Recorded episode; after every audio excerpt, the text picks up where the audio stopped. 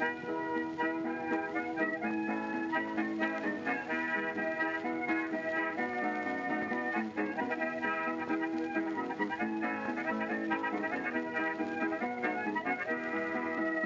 everyone, and welcome to Shot Reverse Shot, a film and television podcast in which we talk about a theme which changes from episode to episode. My name's Edwin Davis, and joining me this week through the miracle of satellite technology is Emily Benita. Hi, Emily, how's it going? Not too shabby, thanks, Ed. Uh, you speak to me as someone who has recently holidayed Mm. within the borders of the um, within the borders of the devolved set of powers that constitutes for a country that I live in, um, and it was lovely. Um, I drank very nice beer and whiskey steadily all day, and everything I ate was fish for about four days. So I've got a little bit of that kind of setting back into the uh, the gear of domestic obligation, but it could be an awful lot worse. How are you? I'm good. I haven't been anywhere, although this morning I did go on a journey through time and space with uh, Bill Preston and uh, Theodore Ted Logan for watching uh, Bill and Ted Face the Music, uh, which of course is Ah. now available to rent digitally here in the US and I presume elsewhere, but um, that's where I watched it because obviously that's where I live. And you know what? It was mostly excellent. Uh, I really enjoyed it. It felt like a very fitting continuation of those earlier movies where it's kind of like uh, agreeably daffy and the time travel stuff is doesn't make a, a total amount of sense if you try and think about it so it's best not to and you know, it's just you know Basil exposition like just have fun. Um, but I did really really enjoy it. I thought that it was really sweet and uplifting and touching, particularly in terms of its depiction of the relationship between Bill and Ted and their children, and its focus on their own sense of disappointment and failure, and they're feeling like they're they've reached the end of their road. Um, it's very smart in terms of its structure, in that it kind of has two plots going on at the same time. One is Bill and Ted going incrementally into their own future to find a version of themselves that has the song that you know they're destined to write that's going to reset all of reality and kind of bring everyone together and then their children going back in time to like pick up a load of different musicians to help them realize that song. And it's so it's, it's kind of a fun thing of on the one hand a stealth remake of the original movie but with you know different characters. And then uh, the other ones you know these characters that we're aware of kind of going through a different journey into their own kind of sense of crushing disillusionment with how their lives have turned out, where they're constantly meeting new versions and older versions of themselves who are progressively more awful in different ways, and it's really funny. Like I, I think initially the first sort of 20 minutes or so i was like oh this is this is sort of funny. But like it kind of feels a little awkward. But once you really start getting into the like time and reality jumping stuff that really kind of kicks in and you get to see Keanu Reeves and Alex Winter playing all these different versions of themselves, I think it it really kind of like picks up. And uh, yeah, like Samara Weaving and Brigette Lundy-Paine are both really really good as Billie and T, the two the two younger uh, members of the cast. I see what they did there. Mhm. and one of the things it's a, it's a small kind of like choice, but one of the things I was really that really felt like okay they they've gone into this with the right mindset and the right reasons is that there aren't a bunch of famous people playing all of the historical figures because it could have been so easy for them to just like go full in on hey bill and ted are back and look at all of our famous friends who are showing up to kind of like take part.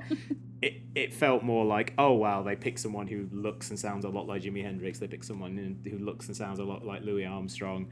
You know like it, it kind of felt like that approach to it kind of felt right to me and didn't feel like they were trying to overshadow you know the, the jokes and the story by just constantly distracting you with with famous faces.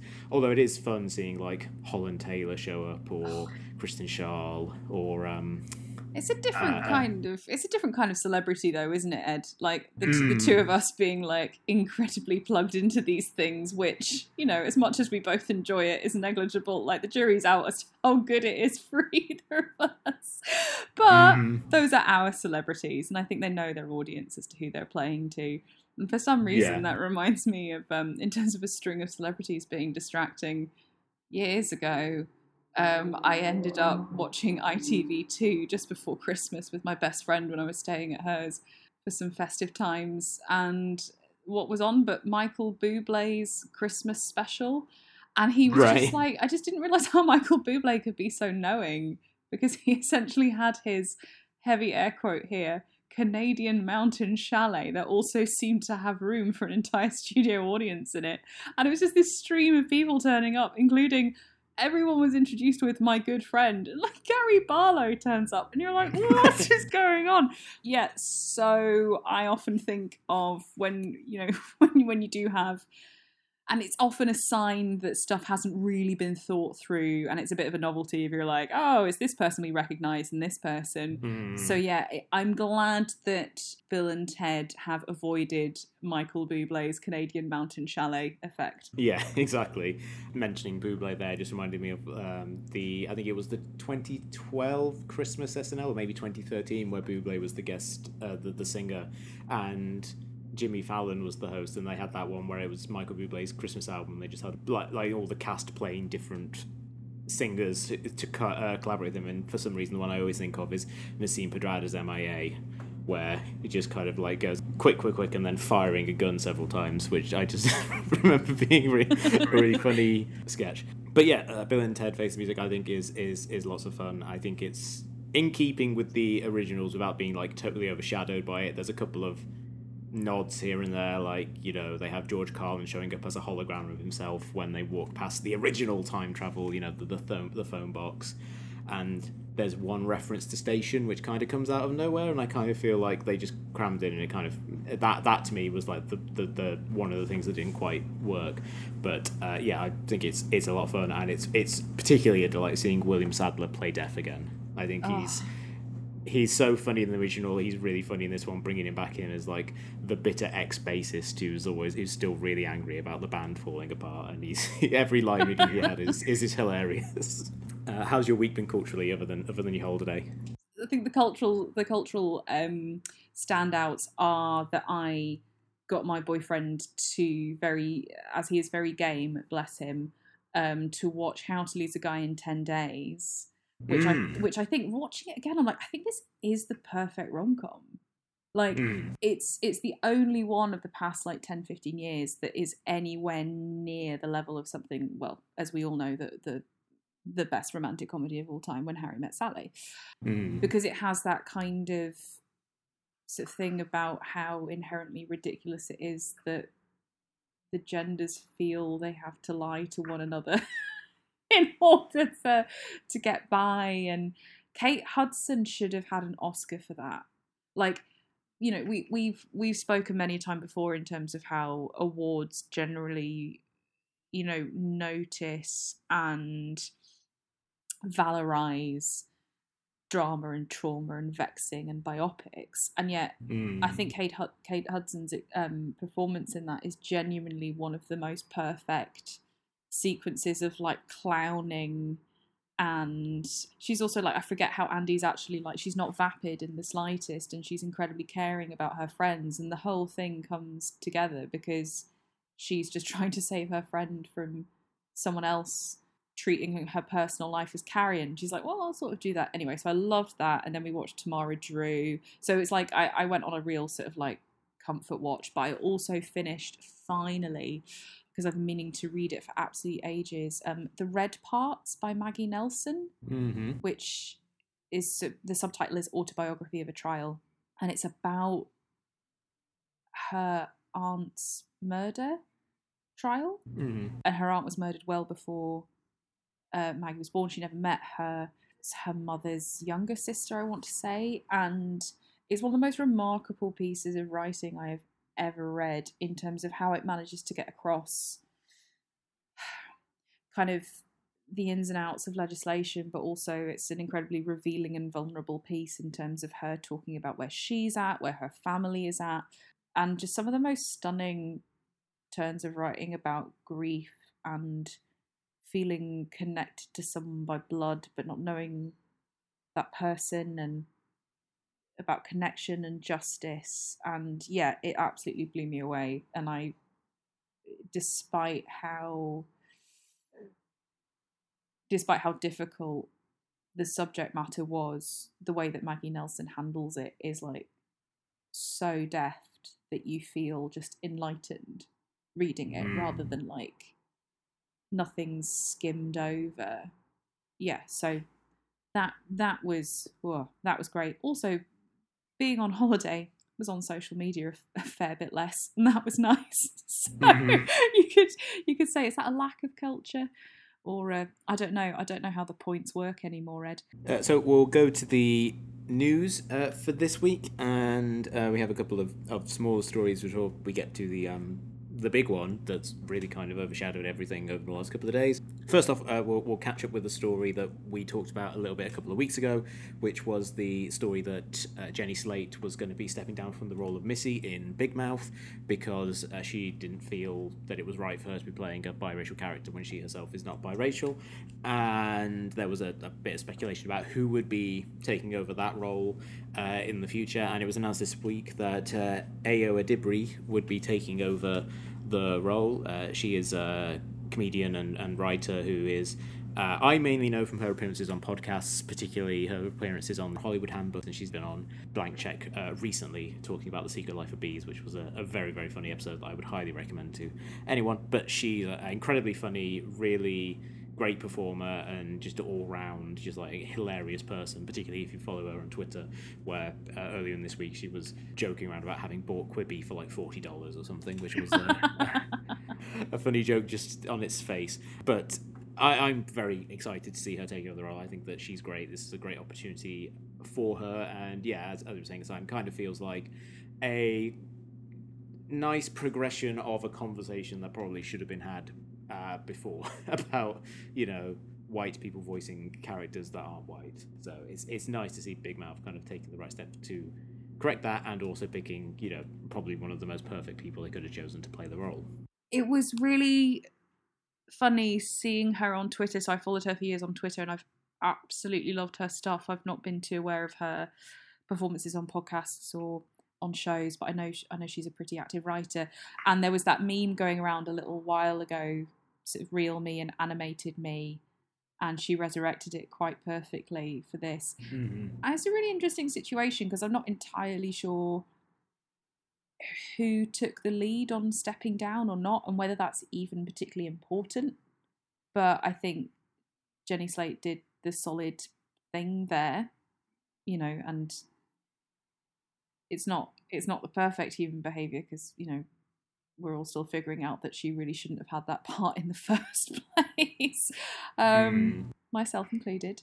But I'm so excited. I think that's great. It'll be interesting to see how Big Mouth carries on because I do think it's one of the few adult animations out there that is kind of manages to be, I think, all at once, like incredibly explicit, but also kind of politically correct ish or at least it's trying to be like there's i mean being sex positive does not mean that you're woke like two very different things. It doesn't mean that you are um, up on how to describe and treat each other and i tried watching it again the other day and it's sort of i have to be in a very specific mood for big mouth myself but i wonder if it'll have a bit of an overhaul because i think parts of it are, the, the best parts of big mouth for me and when it just leans into being quite absurd and mm-hmm. it stops thinking too much about being risque because I just keep coming back to that ladybug talking about the bussy i.e. the butt pussy. But you know where it's like it's fine if it's a lady an animated ladybird telling me this. And leaning into um, Jason Mantzoukas' character having an affair with both of his pillows. Am I remembering that right? but you know where it's yeah, just like, yeah. well, the the core of this comedy is that it's really silly and it happens to be about sex and puberty, you know, rather than the other way around. But so I, I just think it's going to be a really interesting example of how things move forward. Mm. Precisely because it it seems to be quite out there, should we say? Mm, yeah, absolutely. Our next story, again, in terms of keeping up with stories that we've been covering for a while, and uh, you know, everyone's been covering the coronavirus, obviously. But one of the stories that we've kind of been talking about every so often is, you know, about the practicalities of filmmaking and making television during this time, about how, you know, a lot of TV shows and films aren't being made right now. I know that in the week we got our first look at uh, Paul Thomas Anderson's new movie, which is currently filming, and you know there was a it was interesting seeing that uh, you know the little behind the scenes looks at how making a movie on a pretty decent scale looks now in terms of like him be, uh, PTA being on set with his mask and everything, and everyone being quite far away and all this sort of stuff, but you know it's a complicated thing that everyone's trying to work around, and it means that we are currently going through or we are about to go through uh, a weird time for television where you know we got we've gone through the period where pilots would have been made and picked up and new shows would have gone into production and most of them just aren't because there isn't really much of a way to do that stuff safely. And what that basically means now is that networks are scrambling to try and think of stuff to air and to kind of keep the content going. And CBS announced this week that they're going to try and lessen the problem by airing the first season of Star Trek Discovery and the fourth season of One Day at a Time on their, you know, their main networks. Previously, uh, Star Trek Discovery had aired some episode on on CBS to kind of draw attention to it and to get people to sign up for CBS All Access, but most of the show has aired there or in the UK. It's been on Netflix, and One Day at a Time obviously was on Netflix for a couple of years before moving over to Pop TV. So I think that's quite interesting in the, the the way that these shows, which you know, by all rights, probably should have been on network television. It certainly seems strange that CBS, which has uh, had Star Trek, you know, since it started and has this long storied history with the show, would have kind of used it as a way to to promote their streaming service rather than just putting it on TV and you know allowing lots of people to see it. But it's it's it's an interesting look into how different networks are dealing with this, and uh, I think who knows, it could be quite interesting to see what happens with other networks. Like, you know, will NBC dip into their wealth of Peacock originals to kind of like bulk, uh, bulk up their schedule? You know, it's, it's, it's an interesting problem that networks are having to deal with. It is a weird one because I don't know of anyone that I know who really watches too much terrestrial TV now.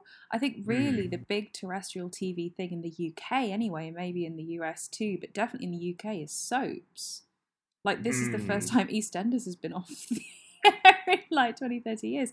Um, so they're sort of running running much older series and starting from the beginning, but that was something that you know was incredibly fresh and immediate TV say what say what you like about soaps. If it's not for you, then it's fine. But you can't deny that that is like the most factory level of TV. And I just I wonder because this is it. It's gonna it's the knock on longer lasting effect, isn't it? Of the more time that people aren't necessarily able to film or we're just going to see like a like a I wonder if it'll be a very specific look or mm. the hmm. certain kinds of stories that we can tell and I think it's going to be really interesting the next five, ten years as to whether anyone will actually want to see the pandemic or lockdown represented at all. Mm. Because we don't really have that. Like, way back when this started, and you and I were talking about cultural references, and it was like, oh, it's a bit like this and it's a bit like that. But I also feel that there's been such a push in terms of current affairs to mm. make documentaries and and the like that I mean I don't I don't know. I wonder if it'll be something and I mean I'm sorry for kind of making a comparison to World War because I think that's often quite problematic in terms of the pandemic but culturally I wonder if it will be like similar to what we saw in terms of World War II and what that did for for cinema as well because in in when the war was actually happening you know the style of cultural output was propaganda mm-hmm. and just like anything for anyone to hold on to and then you know even now we're still getting it's like so many stories filtering out and ones that are maybe no longer confidential or ones that are much more open to being received? Have they involve things like race and gender, for example? You know, basically anything that is from a non non-colonial standpoint is is all still coming out. So I don't know, but I do think it's going to be a while until a lot of new stuff is being filmed and released. But it's it's not to say that we don't have plenty to be going on with as an audience to catch up with. Mm. Yeah, it's the collective monkey's paw of everyone complaining for years that there's too much TV. of, of it just suddenly, just suddenly ending for a bit. It's like, oh wow, I guess I have got time to catch up on things. Is collective monkey paw our prog band name, Ed? I think it should be. Good, good. At the very least, it's a B side. At least. Um, I was just trying to think of what shows would handle the pandemic particularly well. I think one that I know has just gone back into production because one of the stars was on Never Not Funny this week was is um, the show Superstore, which is you know sitcom set a, a Yes. Walmart style Yeah. big store, and they're all going back into production on the show that they would have. You know, I, I don't I don't know if their season was cut short or whatever, but you know they they've not been in production for a little while, and that feels like one where the setting is inherently very connected to the experience of a lot of people of the pandemic because so much of the culture war around masks and stuff- has taken place in commercial spaces in it's only in, in the UK eh, sorry in the US where there's been loads of videos of people being kicked out of stores for refusing to wear a mask and completely losing their fucking minds over it I think there's a lot of potential there if you want to kind of like tackle those stories and that that's just inherent to the setting that you kind of would have to deal with that sort of I think that one could be quite interesting. Another one I think would be the HBO series High Maintenance, which is Oh yeah. Uh, you know sort of anthology about you know a weed dealer who who goes around New York and is delivering to people. I think that one. A, a just like the production of it suggests that it'd be fairly easy for them to like ramp up production anyway because it's such a limited cast and you don't necessarily need to have the same people in contact with each other all the time but also the experience of being a weed dealer in New York as the pandemic is hitting or as everyone is trying to get back to normal, I don't know. That seems like a, a dramatically and uh, comedically very fruitful area for someone to explore.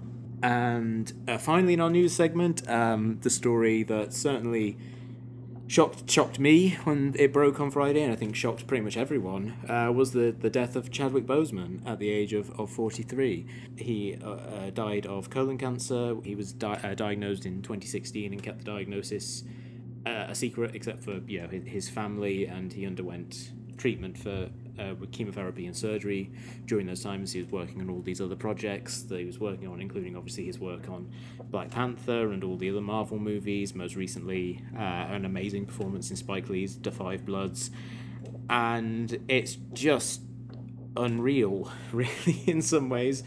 I know when I first saw the story break on Friday, you know, I was just scrolling through Twitter getting upset about the world, as we do, and occasionally seeing a joke I liked. But, um, you know, like it scrolled past and I didn't imme- immediately take in what it was, and then I suddenly saw just loads of people retweeting it with, or quote tweeting it saying, What? And it was like, No, what? This isn't real. And then the next day I would see headlines pop up on like the New York Times or on the AV Club saying like you know R.I.P. Chadwick Boseman, and my initial response was just what fuck no that's not real Yeah. that's not true I felt yeah, I felt really similar to when Lynn Shelton died earlier this year.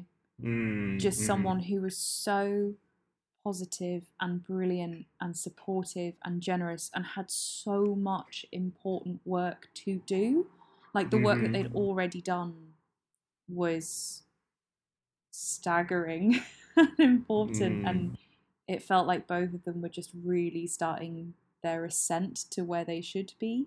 I was in such shock. It was so unreal. And I think it's interesting in terms of how much we feel as an audience when you do have a public figure, how much we feel a right to them and what's going on Mhm. with them and that and I how how how much do we have really, but that Chadwick Boseman kept something so so scary.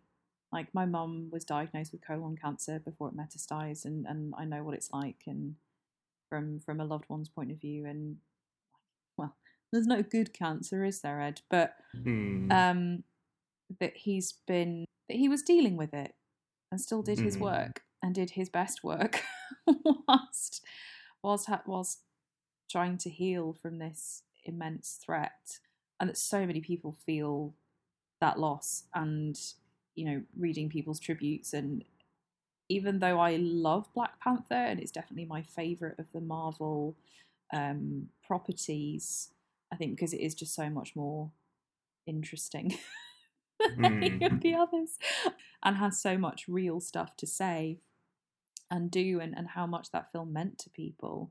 It only really hit me when I saw someone said, I think it was Is- Issa Rae on Instagram, and she said, you know, you gave us a literal black superhero. I was like, oh yeah, we didn't Mm. have one on that scale, and the way that he fought for how um, T'Challa would sound. Um, oh, I mean, what what an artist! What an absolute dream! And you know, the fact that that we only got him in one Black Panther film is really sad, and a lot of people were saying, "Oh, this is quite ghoulish to speculate about the franchise." But I think depending Mm. on the angle, it's important because you've just left black audiences completely bereft of their hero, and I think it's Mhm. fair to be like, "What will happen next?" And if it's not, if if no one minds, if you don't mind, Ed, I think just get Letitia Wright up and let's get the Queen of Wakanda and carry on Black Panther in the spirit of Chadwick Boseman because just because he's no longer with us doesn't mean that intellectual property that he established is any less important. And you know, right now, like utterly vital to be perfectly honest.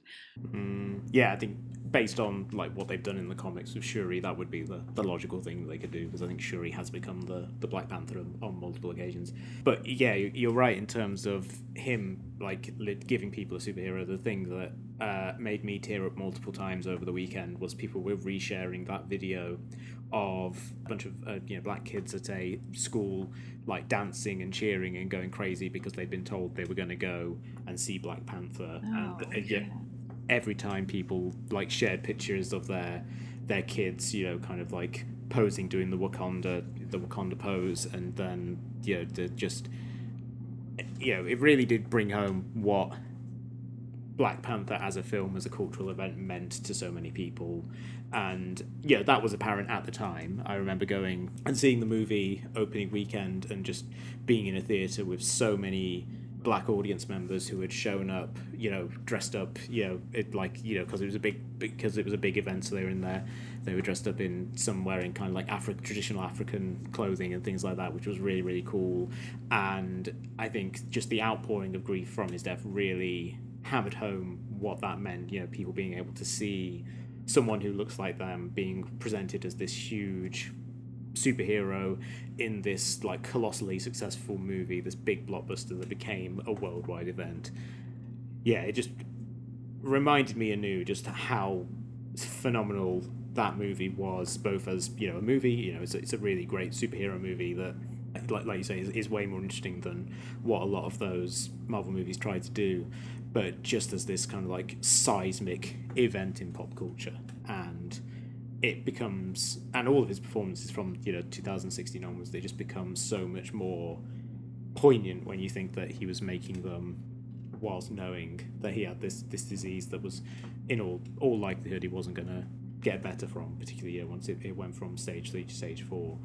And you know that that in partic- is particularly true when you look at his performance in Da 5 Bloods where he plays a character who died before the events of the movie and is constantly seen in flashbacks and is kind of this Christ-like angelic figure who kind of like haunts the movie and the other members of his squad as they go to try and find his body. You know, the fact that he's the only one of the cast who's presented as young, whilst everyone else kind of got to grow old. It, it just becomes just achingly more poignant uh, in retrospect. It, it reminds me in some ways of when Heath Ledger died, and when I rewatched Brokeback Mountain for the first time after he passed away, and just being struck by the the just horrible tragedy, the fact that Heath Ledger, you know, portrayed someone who lived older than he himself, you know, got to live. You know that he he gets that Yeah. he got to become old in that movie in a way that you know he wasn't afforded in life, and I think that's that's true as well. If you look at something like get on up. You know, Chadwick Boseman's performance in that as James Brown, where he plays him from 17 to 55, I think, and he's like totally convincing either uh, as both. And that's just that that was the first of his performance that I saw him in that really made me think, oh my god, this guy's like amazing, or like such a star. And there is kind of like a terrible poetry to the fact that he became famous for portraying icons of American history. You know, like Jackie Robinson, obviously, uh, James Brown, Thurgood Marshall, and you know he has he now, unfortunately, has kind of become an icon of American history. Mm. And I think you know, as as we were talking earlier about the the extent to which people have been grieving Chadwick Boseman, I think is really and how much his work touched people is really attested to by the response on Twitter, where yeah. people have been like, there's just been outpourings of grief for days. People like constantly retweeting videos of him. Like, there's that one uh, from Jimmy Fallon where uh, people were told to say what they wanted to say to Chadwick Boseman, just talking to a poster, and then he would walk out and say hello to them, and just how much these these people react to it, and I just kind of like completely freaking out. Or outtakes from Black Panther where he's just kind of like joking around. Interviews with him yeah, it, and and obviously you know there's some great obituaries written of him uh, as uh, the obituary writer for the New York Times like mentioned. You know, they don't often have pre-written obituaries for people who are so young, so uh, these obituaries having to be written very quickly and you know in a state of shock. But there have been some wonderful ones. The Atlantic had a great one from David Sims. Um, yeah, I think it, it's a real testament to who he was as a person that he has inspired such eloquent discussion of of what he meant. Absolutely. And Twitter announced that the tweet announcing sort of his his passing, this in memoriam kind of announcement tweet, is is the most liked tweet on Twitter ever.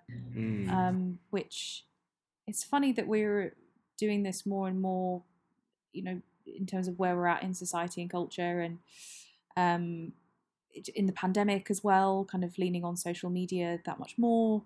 Um, I mean, I basically came, as I mentioned, like I, I sort of had a bit of a holiday in the digital realm as well as uh, from from not in the city where I live, and to come back and to see that. I mean, for his his wife who survives him and his family and his friends. I mean, I mean, you and I both know it. It doesn't really take the edge off, but there's something incredibly heartening to know that the person you love is loved by so many and for the best possible mm. reasons. Mm. Yeah, absolutely.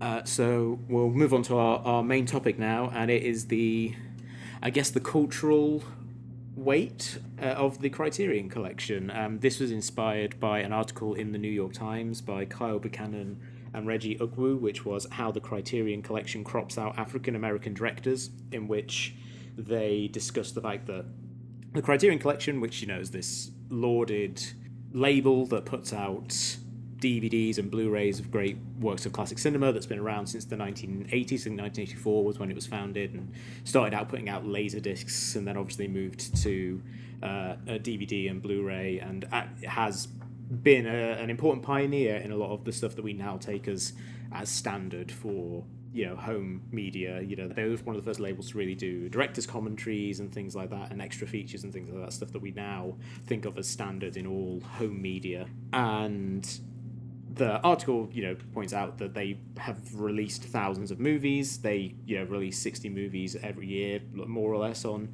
on Blu-ray at this point. And despite all of that, in the collection, there's only four African American directors represented. Uh, only two of which are currently alive: Spike Lee and Charles Burnett. The article mainly focuses on the current CEO of the company, Peter Becker, who in the article is very uh, contrite and self-aware and points out how he, a lot of the the inherent whiteness of a lot of the collection stems from his own personal blind spots as the person who is involved in making these picks and, and the kind of instigation for the article. It talks about how he came to uh, agree to put out Charles Burnett's To Sleep with Anger, which is an, an amazing movie, one of the best movies of the 90s, which only recently came out on Blu ray on the Criterion Collection because Charles Burnett was brought in to do record a feature for a different movie and the person who brought him in was like hey we should probably talk to him about maybe putting out this movie because it's never had a physical release. And how in some respects, you know, the close circle of filmmakers who are, of contemporary filmmakers who are represented there tend to be there because they have a personal relationship with Peter Becker, and you know, a, a lot of the myopic quality of the Criterion Collection comes from the fact that he's the one who makes the decisions and ultimately you know he surrounds himself with like-minded people and the, the, the collection tends to represent what that small group considers important in cinema. And it's a great article. I think it's very good at laying across the problems with what happens when a canon becomes so like dominated by a small group and tends to have such a limited focus whilst also acknowledging that you know the criterion collection is generally a force for good in terms of putting out these movies on uh, in high quality and sometimes you know movies that are quite obscure become elevated because they're in the, the collection. But i thought it was interesting the way in which it then sparked a broader conversation about the the sheer impact that the criterion collection currently has on film culture you know how it tends to eat up all of the oxygen in the room when it comes to talking about physical releases of movies and yes yeah, so i thought it'd be an interesting thing to to discuss the way in which this one label has become has has this like really outsized influence on cinephile culture and in ways that are both good and, and bad. Yeah. So the criterion is such an interesting canon. I found a quote from um, Peter Becker where where he's he's kind of unpicking the appalling lack of representation. Let's be honest. Mm. Um, and he says a couple of things. He says I think canons end up being defined as much by what they leave out as by what they let in, which mm-hmm. I think you and I was sort of. I mean, that's a very succinct way of talking um, about what you and I talked about when we were talking about the idea of a canon a little while ago. Um, mm-hmm. and he also then goes on to say, There's nothing I can say about it that will make it okay. The fact that things are missing, and specifically that black voices are missing, is harmful, and that's clear. We have to fix that. And which is true and good that they've realized the problem and i think it's this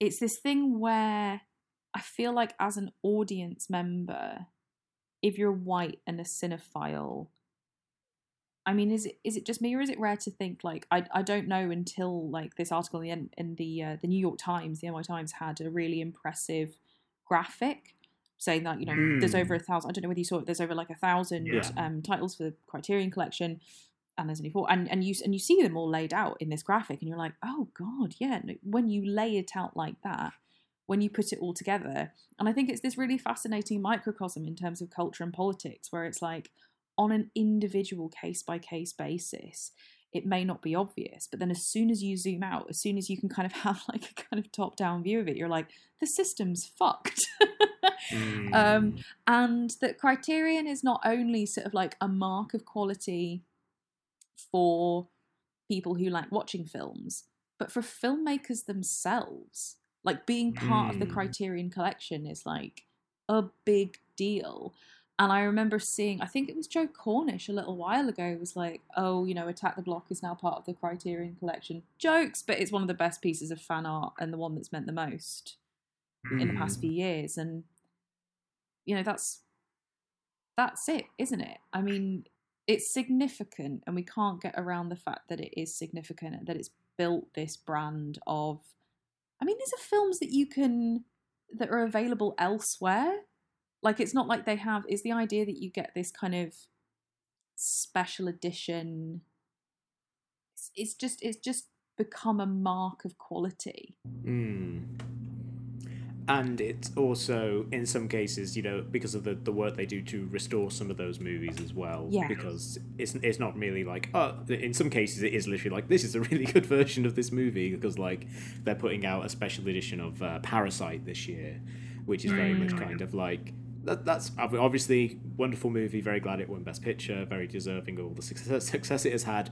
But like, probably doesn't need to be in the Criterion Collection just yet. Certainly doesn't need kind of a special Blu-ray to go along with the Blu-ray that would have been put out anyway. Uh, but uh, separately, they're also putting out a Blu-ray of Memories of Murder, Bong Joon-ho's earlier movie, and my money probably is best. It's certainly up there. I think it's a, a, wonderful movie, but one that's, you know, not been very easily available in the US for quite a while at this point, and certainly not in a decent quality or last year, I think they put out like uh, the restored version of the. I, I just say when I say restored version of the Magnificent Anders, and Ambersons, I don't mean they found the last half hour. I mean they just kind of that I, as, as, I was saying it, I was like, wait, no, that that sounds way more monumental than it was. You know, but they they you know took Magnificent Ambersons, which is a, a beautiful, wonderful movie, one of uh, one of Welles's best, even in its butchered form, and you know they presented it in the best looking version of it that they've seen. So there, there's a lot of work that goes into it in terms, and, and, you know they have all the essays and stuff like that, and, and uh, in some cases very extensive special features. So they, they put a lot of work into these sort of things. But you're right in terms of you know that they do reinforce uh, a certain idea of, of what counts as being an important seminal movie. And there, there is some like representation in terms of like there's lots of world cinema in there. In the, the New York Times of, article they talk about how there's 11% of the movies they put out are Asian because they are kind of one of the big gateways for a lot of people to Japanese cinema and Chinese cinema and things like that. Certainly they were they were for me like that's how I saw a lot of Akira Kurosawa's movies was mm. either buying them on Criterion or more recently watching them on the on Filmstruck and the Criterion channel when it supplanted it. But there's a story again in the, the New York Times piece where they talk to Julie Dash, who is the director of the the absolutely brilliant uh, movie Daughters of the Dust, yeah. which was at one point presented as a, as a potential pick for the Criterion collection. And in the story, they talk about how uh, Julie Dash herself had like watched a lot of Criterion movies when she was at film school because it's often used as a resource for film students. I imagine even more so now through like because I think a lot of their movies end up on like Kanopy and things like that, which is a big resource for people at universities.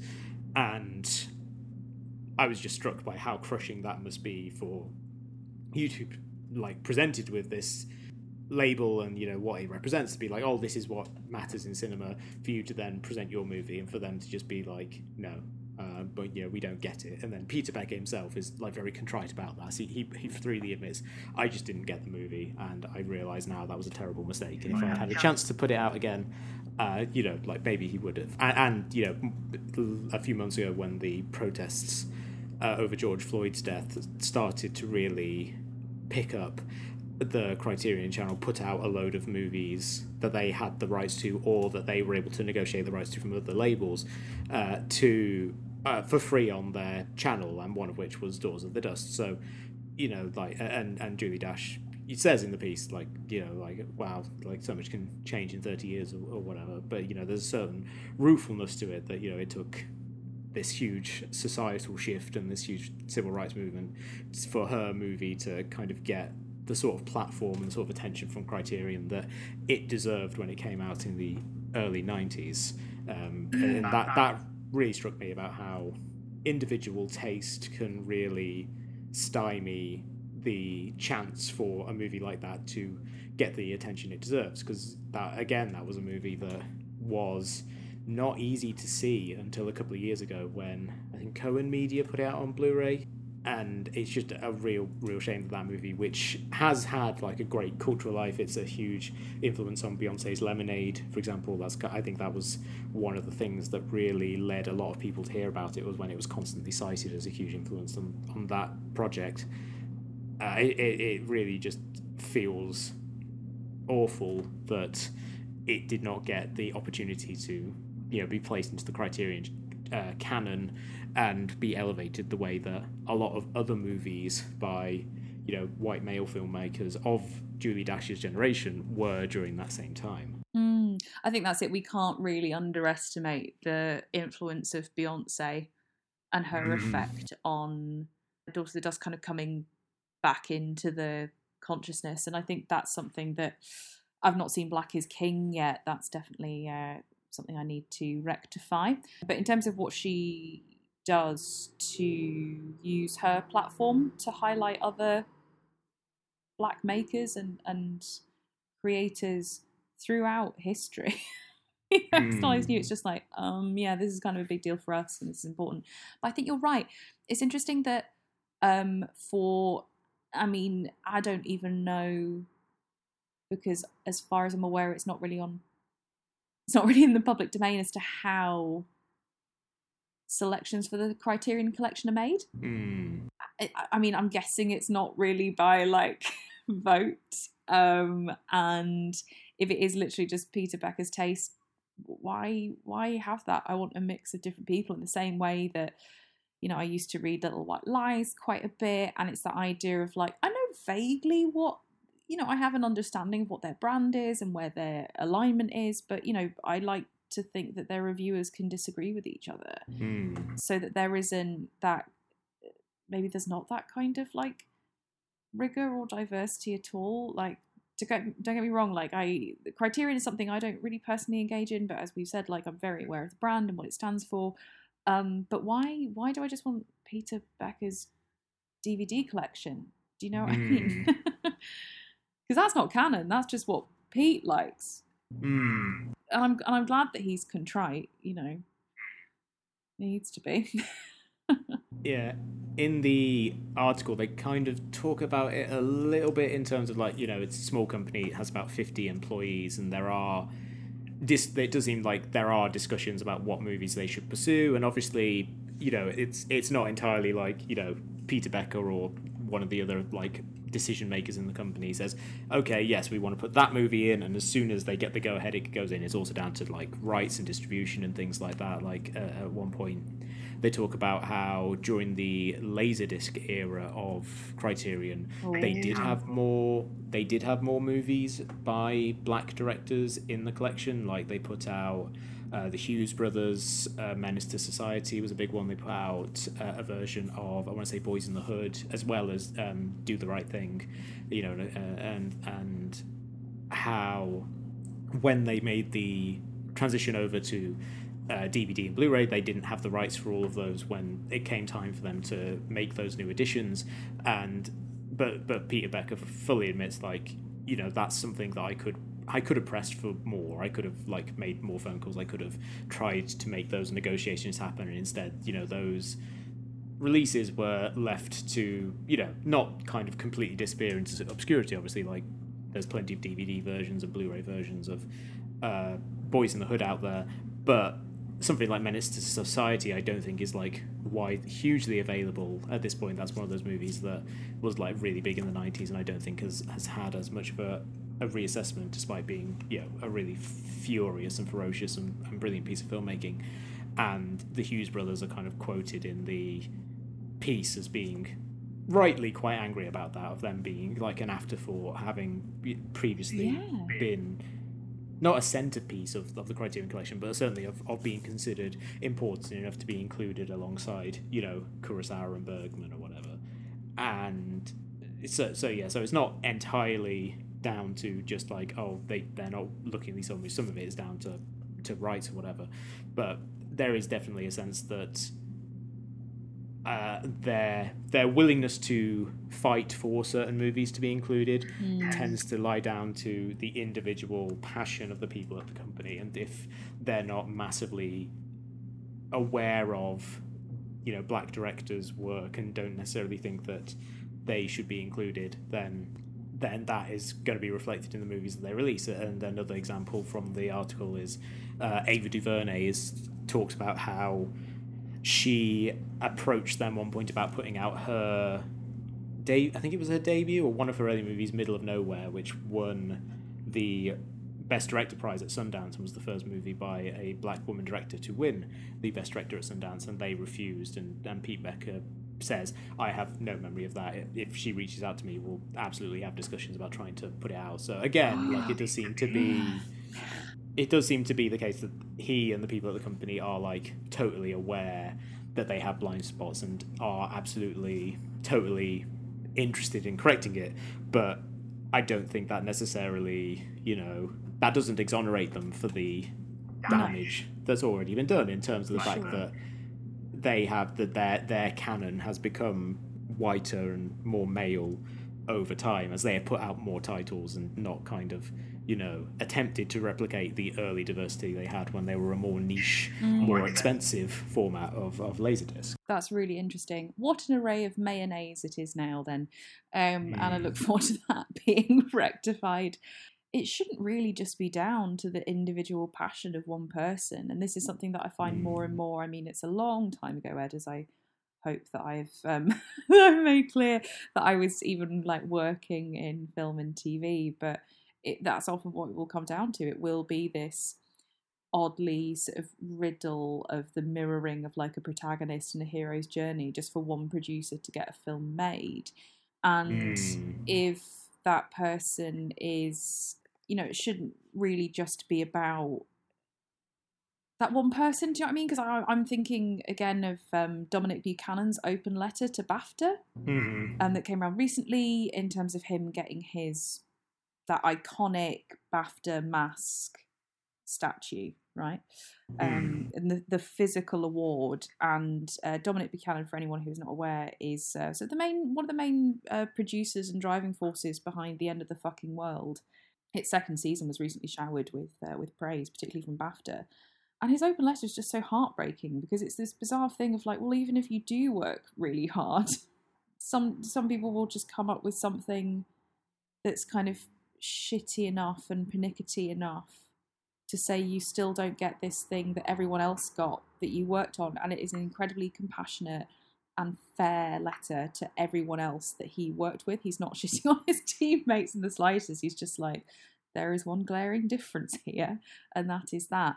And i think with the power of something like the criterion collection so to go back to the sort of analogy of like oh a sort of film magazine or like because it's all curation right? Like a film Mm. magazine has a curation streak in the same way that a dvd collection does and criterion has a sort of house of film right in that way and i mean it's like i keep coming back to peter becker's own quote it's just about as much about what you leave out as to what you put in and Mm. for a and for a magazine for example like a film reviewer to not review a massive film and to not say anything about it people will be like well that's shade you know well Mm. that's like that's a story in itself that's silent but isn't being spoken about yet but other people maybe will i wonder how they'll be able to move forward because honestly Ed, i don't think this has dented their brand that much i think i think because Mm. they have actually responded to it swiftly Yeah. um, when this criticism was kind of brought to them, and Ava DuVernay as well. What what a champ! And seem genuinely contrite, or at least have hired the right PR people to get across their message sufficiently.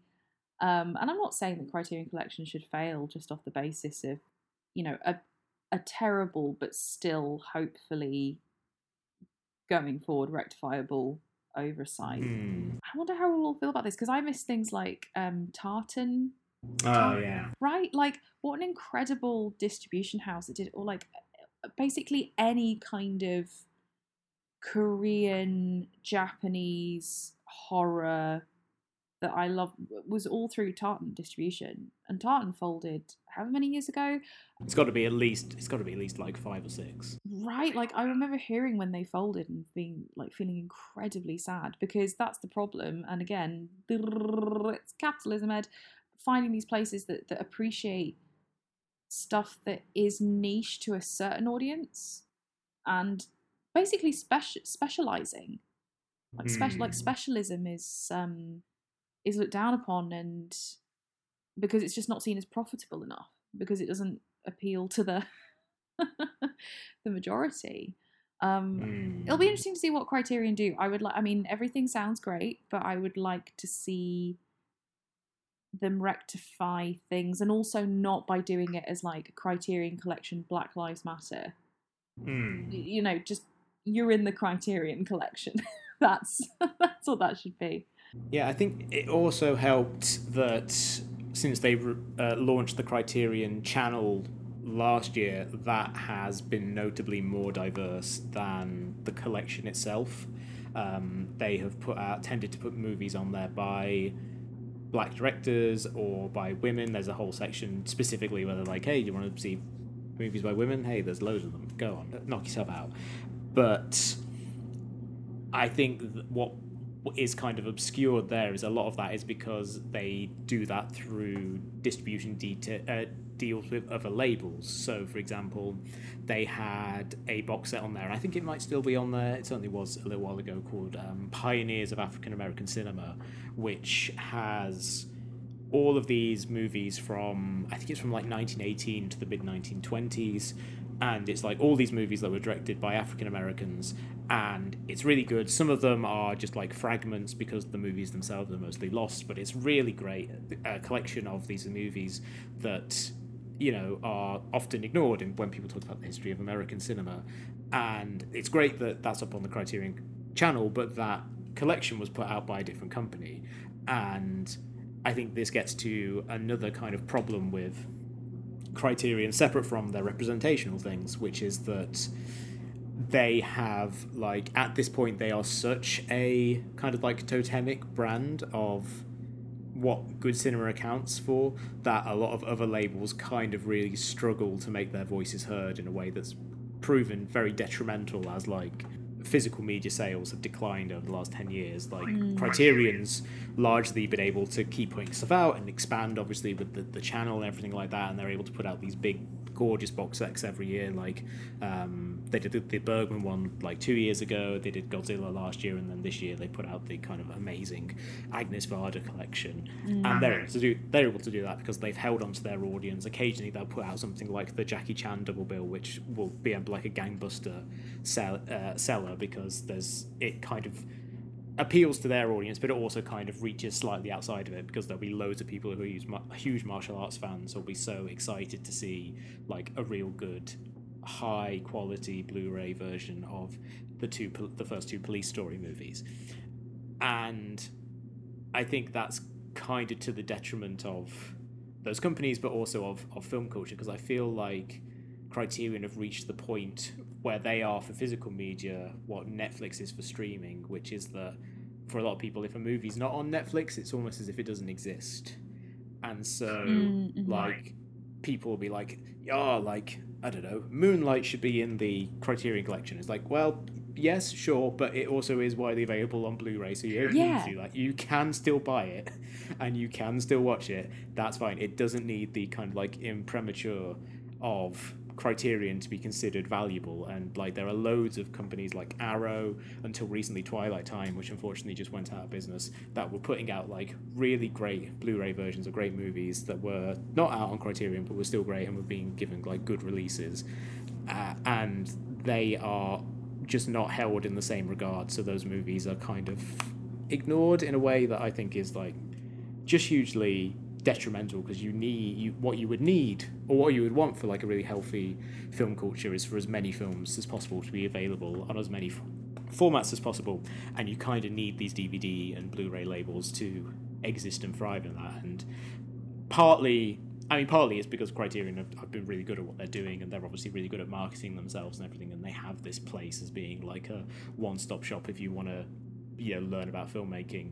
But partly it's just like market forces have meant that they are now the one label that most people know, and so they get the undue level of attention.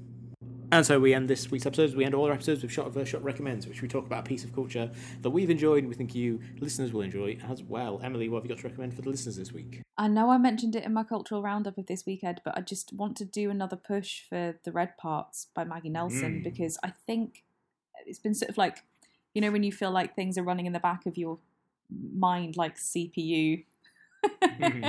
once you've mentioned it and you're like oh yeah subconscious it does it does bring stuff to the fore eventually i think what's so remarkable about it as well is that even though it's such a specific horrific case of loss and death and that happened to her family the way that she manages to write about things that speak to sort of wider experiences in terms of like generational trauma and pain and the influences that these things have, like the mighty ripples that they leave out over kind of like personal and national history.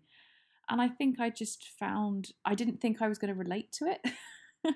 but in terms of how she writes about grief in particular, I was just, I read it on the Kindle app on my phone and I ended up just highlighting pretty much all of it because it was so which defeats the defeats the point of highlighting surely but um yeah it was all it was all highlighted in yellow by the time I was done for it. So uh, yeah, the red parts by Maggie Nelson is my. I'm coming back to it. What about you, Ed? What are you recommending? I will recommend a, uh, a streaming TV series that I watched um, over the last pretty much all of over the last couple of days. Uh, I, like many people, you know, I saw the Chadwick Boseman news on Friday, and I got very bummed out by it. So I decided to sign up for HBO Max for one week trial and watch all of Harley Quinn, their oh, uh, fun! animated uh, series, you know, based on the character, the the, the DC character, the uh, Joker's girlfriend, who and I had heard lots of really good things about it, but I was not prepared for just how much of a delight it is. It is very funny. It's super violent. it's really bloody. Lots of people get exploded. There's lots of viscera everywhere, but it's got such a fun tone. It's very reminiscent of like the Venture Brothers in terms of like having this really scabrous sense of humor and or but also being just like totally daft and silly. Um, like the third episode is one where the character they go to the bar mitzvah of the Penguin's nephew, which is really funny and just such a great plot for the establishing the tone of the series. It's got some really sharp jokes. My favourite one, I think, so far was one in which Poison Ivy breaks a killer tree in half, sees the inside of the rings, and then goes, "Oh God, it was just a kid," which is just such a such a funny joke to me. Um, but the thing that really kind of keeps amazing me is its voice cast. Um, Kaley Cuoco is great as Harley Quinn. It's like a really great vocal performance. Lake Bell is a really fun uh, Poison Ivy. Uh, Alan Tudyk plays like a bunch of characters, most notably the Joker and Clayface.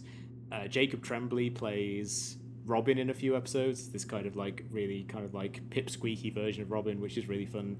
Uh, Chris Meloni plays Jim Gordon. Diedrich Bader, Bader plays Batman as he had on many occasions, but uh, Jason Alexander is a real delight as a Sy Borgman, the old Jewish landlord of Poison Ivy, who is also a cyborg and is constantly complaining and constantly falling asleep.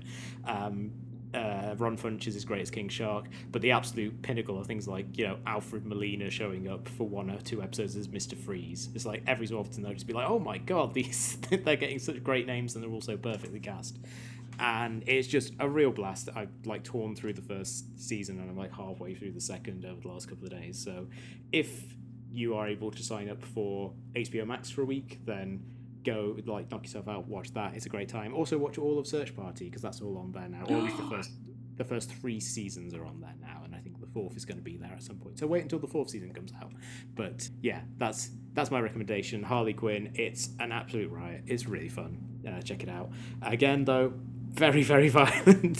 So if you're not good with cartoon violence that's very very bloody uh, then yeah, be advised. But uh, yeah, I'm I'm really loving it.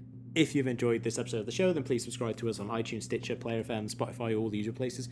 Rate us, reviewers, and recommend us to your friends. It's the best way to help us grow our audience. You can also find us on Facebook and Twitter, where we are at SRS underscore podcast. We'll be back next time with something entirely different, but until then, it's goodbye from me. And it's goodbye from me.